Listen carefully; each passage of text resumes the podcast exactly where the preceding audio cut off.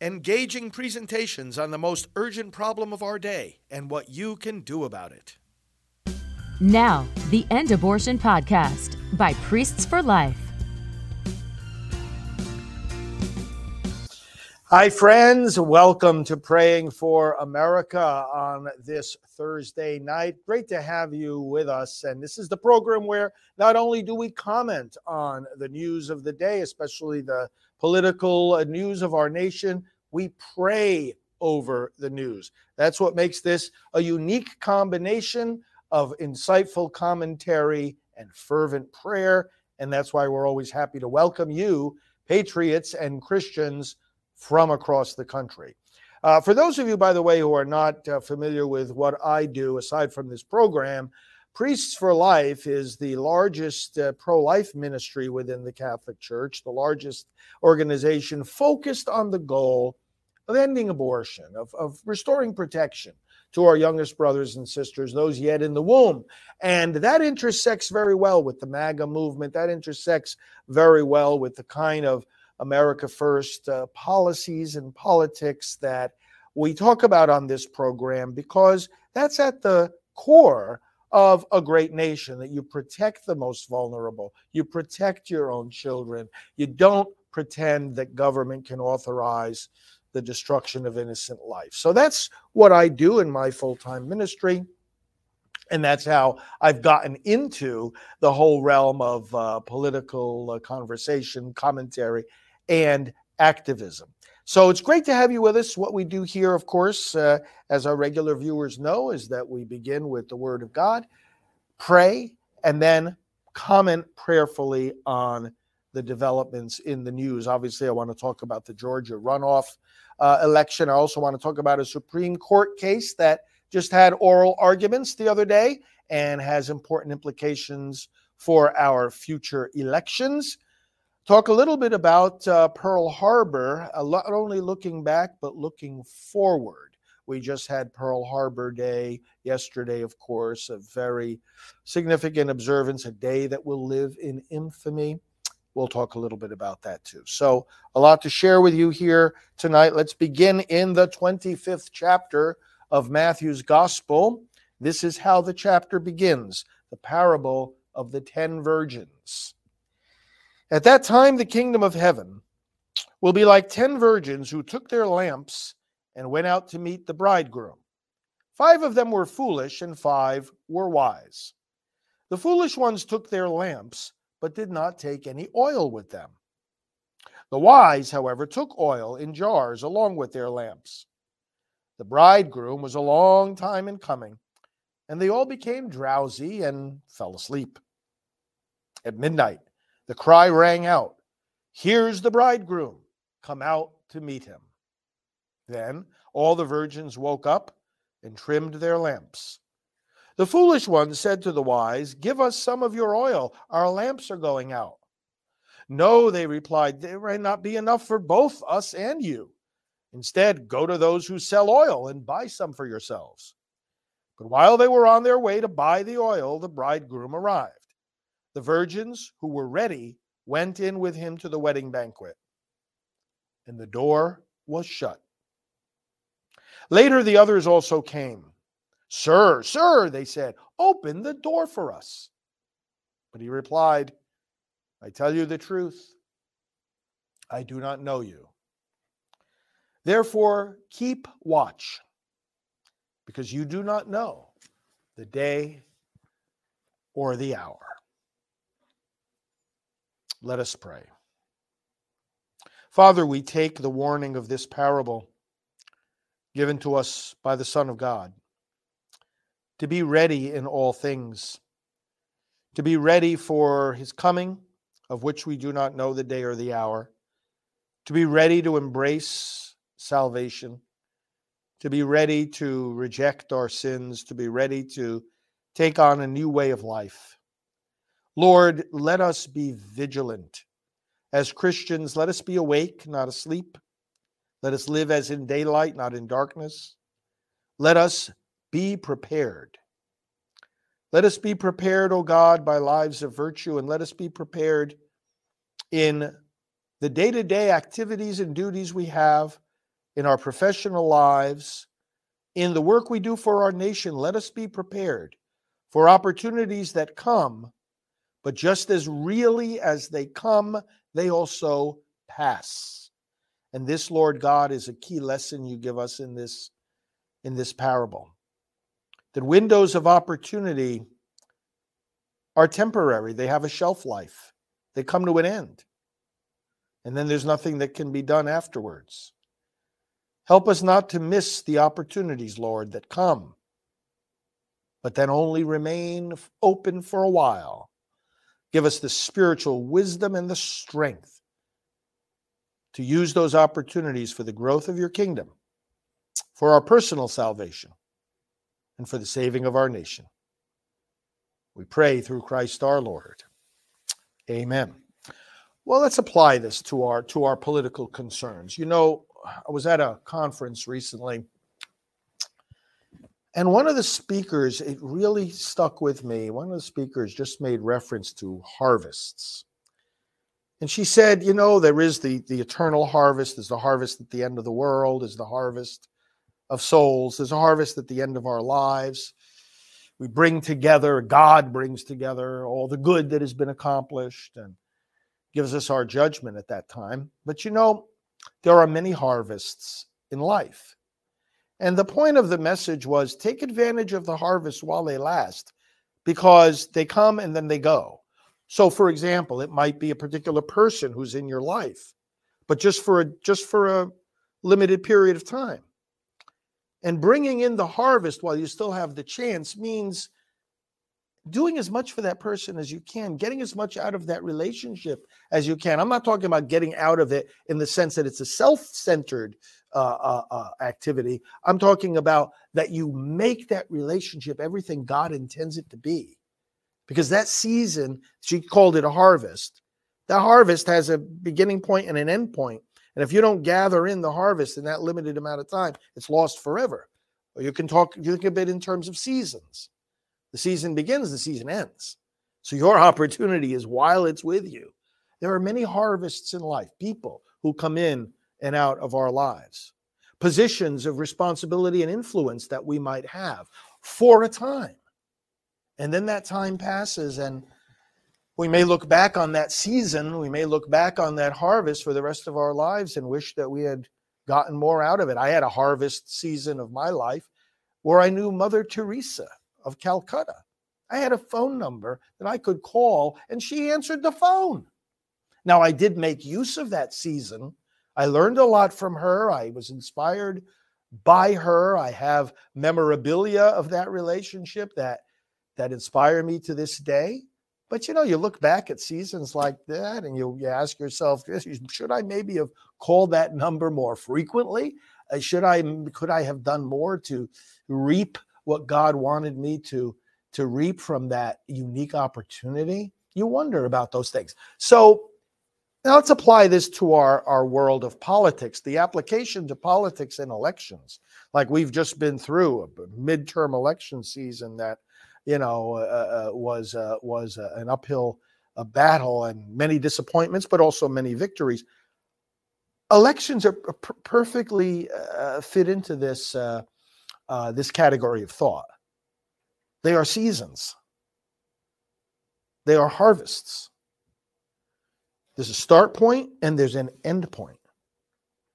There's a, a, a, limited window of time when you can bring in the harvest of the votes. Now, there's a lot of talk in these days, especially in the light of races that were not won by our side that should have been won and could have been won. There's a lot of talking these days about the fact that, you know, even though we may not prefer early voting, even though, of course, we have the the right to wait until election day in order to vote, and many prefer to do that, and we respect that 100%. That's what I always do.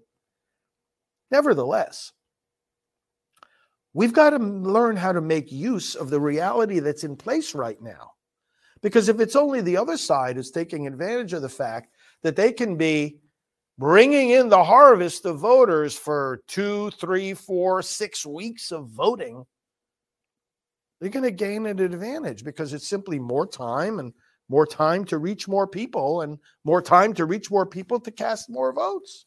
It's it's it's just it's just good sense, brothers and sisters. So a lot of talk uh, during these days about the fact that hey, we've got to learn to you know use the reality of the situation that we have in terms of the fact that yeah, it is election month. Not that it should be delayed beyond election day, but but early voting starts and you've got to treat each day and we've said this on this program, you've got to treat each day of those uh, weeks of early voting as one big long election day. And with the fervor and the energy and the urgency that we always talked about in the past, that we need to have on election day to be getting people to the polls, we've got to sustain that energy during all those weeks of time. Because otherwise, the other side who use using that time, their their numbers go up and up and up and up and up, and then we got, you know, a, a big challenge on our hands to to to to make up for and surpass that number of votes all in one day where you end up having lines two or three hours long that people not you know often do not have the time even though they're very motivated to vote nevertheless they may not have three hours to stand in line. They lose patience. You get the point. The bridegroom comes at a particular time and then as this parable tells us the door is shut. The door is shut. There are seasons, there are times, there are harvests, there are opportunities. Let's not miss them. And this brings us to think about what happened in Georgia. You know, it should have gone the other way. It was close. It was close. Nobody, see, nobody in this midterm election, neither party, and I mean, there's, you know, very few candidates who have such a margin of victory. There are some who can claim that it was a mandate from the voters. But essentially, these votes are so closely divided, nobody can claim a mandate from the American people. We just don't have consensus. And it's sad and it's dangerous that we don't have consensus on some very fundamental points about our American life, right? And about our standards, about our values, about the meaning of right and wrong, about the very meaning of freedom.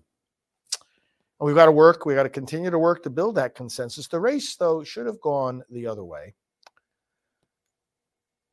If for no other reason than people not even making the primary consideration the good or bad points about each candidate, Warnock and Walker, but rather to look at the difference between 50 50 and 51 49.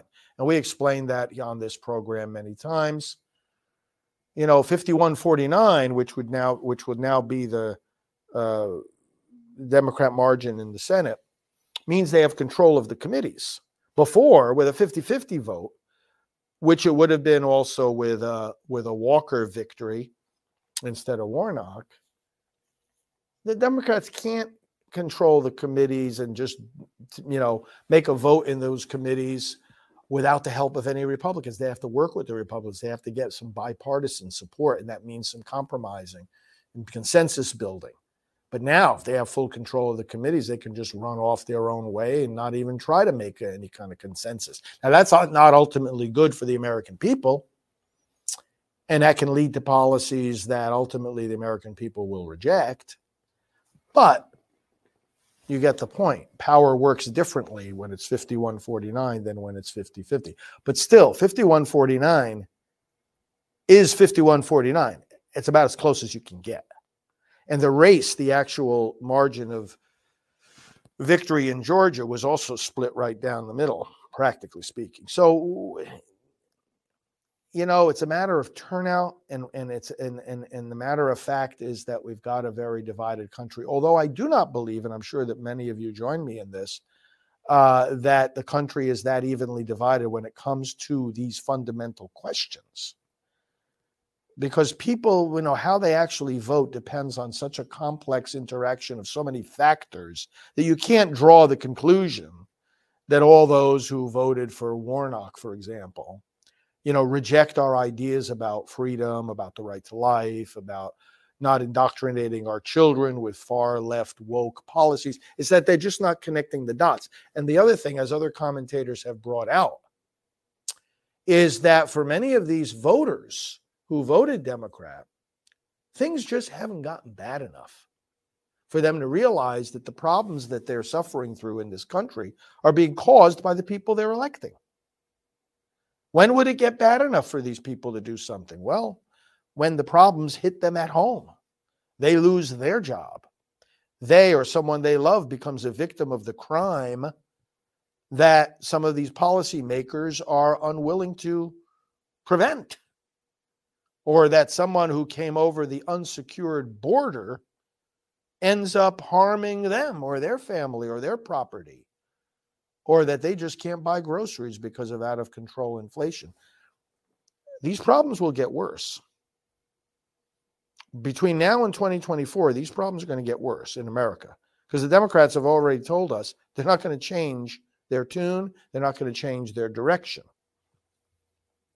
So, what does that mean? Well, we have a significant roadblock in their path now because the House will be controlled by the Republicans.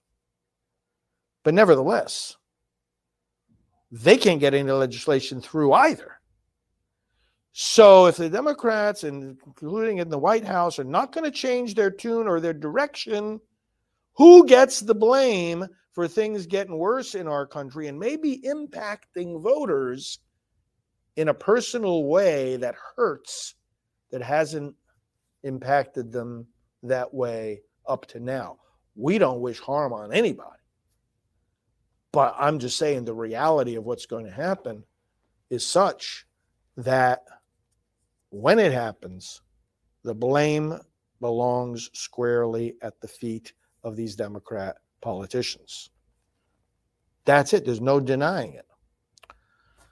All right. So let's pray about this, uh, brothers and sisters. Let's put into God's hands now, especially let's let's pray very intentionally for the United States Senate. Uh, the new Congress will take uh, um, take their oaths and go into effect right at the beginning of January, first few days of January. By January 3rd, everything will be up and running. Let's pray very intentionally right now for the Senate. Let's pray for those that have been elected. Let's pray for the voters of Georgia.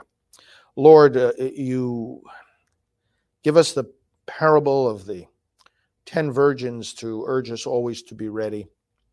And we've got to be ready for elections by registering voters, by educating voters, by mobilizing voters, by urging them to make a voting plan so that they know what they are going to do and how they're going to do it, by urging them to mobilize other people and make preparations for reaching other people by phone calls, by knocking on doors, by taking part hand in hand with the campaigns and with the other organizations that work to influence these races.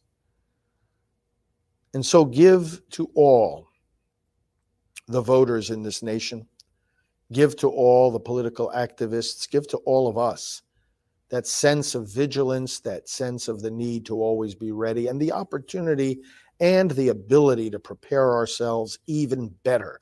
We've got to get the donors together. We've got to inspire generosity in those that can assist our good candidates with money for ads. And we've got to continue to build up the ground game, the activists, the knockers on the doors, the callers on the telephone, the folks will be hammering in yard signs and just doing everything possible to advocate within each community for the best people to be elected. Lord, we pray for the voters of Georgia. We pray, first of all, that those who have voted indeed may come to understand better the implications of their choice. Maybe, Lord, they didn't fully see how the outcome of the vote in Georgia would affect the whole country. How it would not only enable one particular person in a U.S. Senate seat to do something, but rather how it would enable the other 50 senators to do something the other committees that that one person might never serve on. Nevertheless, their work is impacted by the fact that now they control that committee and can do things in a partisan rather than a non, uh, rather than a bipartisan way. Lord, the implications of our vote, how seldom we understand the breadth of the implications of our vote. Help the, help the citizens of Georgia to better understand what has just happened, their role in it, and what they can do moving forward. Bless all the organizations, Lord, that worked on not only the election in Georgia, but all the elections we have just been through throughout this nation. People who have sacrificed their time, their resources, their reputations to advocate for what is good for this country, to fight for freedom, to defend our values. Lord, give them the reward of their labors, even if these races did not turn out in the way that they worked for them to turn out. Nevertheless, give them the peace of mind and the joy of spirit of knowing that they did the right thing, of knowing that they did educate and mobilize many voters who are not going away, but who will vote again the next time and the time after that, and who become part of a lasting force for good in this nation and whose votes will indeed win many races in the years right in front of us. Especially, Lord, when in 2024, the map in the US Senate is much more favorable to our side in terms of the numbers of seats we have to defend than it is to the radical left. Bless, Lord, in these days all those who have been elected and are preparing to move in to their offices. Bless them with humility, first of all. Bless them with a clear focus. And bless, Lord, those who are fighting for freedom and for our values with the determination that is needed and the willingness to sacrifice that is needed in order to win.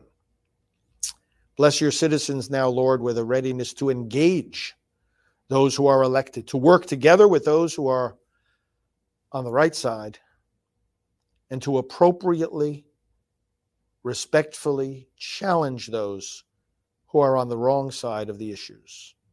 Let their voices be heard, let their voices be raised, let their voices be loud, let their voices be persuasive. Bless the U.S. Senate, Lord, which is regarded as the greatest deliberative body in the United States. Lord, the Senate has now become a much more dangerous place, a place where much more easily the wrong judges and other appointees can be confirmed, a dangerous place where policies can be proposed that are just absolutely destructive of our nation and out of line with the values of your kingdom. We thank you, Lord, that there's a roadblock in the House, that these policies, even if passed by the Senate, will not become law, will not even become a bill that can be laid on the president's desk. But Lord, it still is damaging. That, that debates will be held and votes will be cast for some of the most dangerous policies that people can dream up. And so bless and protect the United States Senate. Fill the very chambers of that Senate with your spirit, that your spirit of truth may permeate the, the walls and the, the air that is breathed in, the, in these Senate chambers and influence those who have so much power, but who should see that power only in terms of service of us, the American people, and of the values America is based on. Bless and protect the United States Senate. We ask this through Christ our Lord. Amen. Friends, I just wanted to leave you with a thought about the Pearl Harbor. We'll, we'll get tomorrow to the Supreme Court case I was referencing. It's the Moore v. Harper case. It has to do with how elections are conducted and the role of the state legislatures. I want to say a, a lot more about that, so we'll save that for next time. But Pearl Harbor, a day that will live in infamy. When in 1941, it's been 81 years now, December the 7th, the Japanese forces launched a surprise attack on our troops in uh, Hawaii, ended up killing over 2,400 people, civilians as well as military personnel. got us into World War II. Ultimately, of course, we were able to defeat the, the dangers coming out of Germany and Japan. War trials came out of that war, didn't they? Punish, identifying and punishing violations of human rights, basic violations of human rights. The world was saved from a lot of dangers. But it raises the question we can look back, we must look back, we must honor the heroic sacrifice of those who, who fought for us and who lost their lives there. And we remember the price of freedom, don't we? But, brothers and sisters, the question then is, and our friend Gary Bauer raised this in his end of day report. I hope you get that report. Look up American Values. That's the, the group Gary Bauer heads up. And he says, Well, you know, we have a stronger military now than we even had then. Praise God. President Trump really revived our military strength. But how would we do in a conflict like that today if it were to break out? And if the players were Russia and China and Iran and and we can look at that and we could say, well, we have a stronger military. But we've lost a number of the strengths that we had back at the time of Pearl Harbor. When Americans were far more united in their belief in the God of the Bible, in their understanding that there is a right and that there is a wrong, in their embrace of moral values, now we have significant forces in our country and even a major political party denying that there's such a thing as moral truth and denying even that our history is a good one. I mean, America is great. America is founded on great principles, and we have people just outright denying that, trying to re educate our children that the history of our country is rooted in hatred and racism and slavery and and that freedom really isn't worth fighting for. If you lose the, the zeal, if you lose the conviction that America is an exceptional nation and that freedom is worth fighting for and defending, even at the cost of your life. How can you win these battles? What good is it to have the, the greatest military equipment in the world if you don't have the will to use it and the readiness to sacrifice for the country that you're defending? That's the danger we're in right now. That's the danger. We have to build up our strength in many ways. But we've got to have the will, and that will to fight for freedom has to be based on the correct understanding of where freedom comes from, that there is a right and a wrong, that there are inalienable rights, and that there are self evident truths. First of which is that God is the source of our freedom and of our rights. So let's pray. Lord, we Pray that our nation would be spared other Pearl Harbors and spared even the need, Lord God, to fight in wars to defend what is right. But we ask you, Lord, never to let us lose the willingness to fight and never let us lose the convictions behind those fights. Bless our children with an accurate and true understanding of our nation, a love for our flag, for our anthem, for our history, for what we stand for as a country. Lord, as we as we recall 81 years later what happened at Pearl Harbor, let us indeed have a renewed vision for the future. To know that freedom can never be taken for granted. It's not passed on automatically. It's not uh, in the bloodstream. It's got to be learned understood, and defended in each and every generation afresh, starting all over again, each and every generation.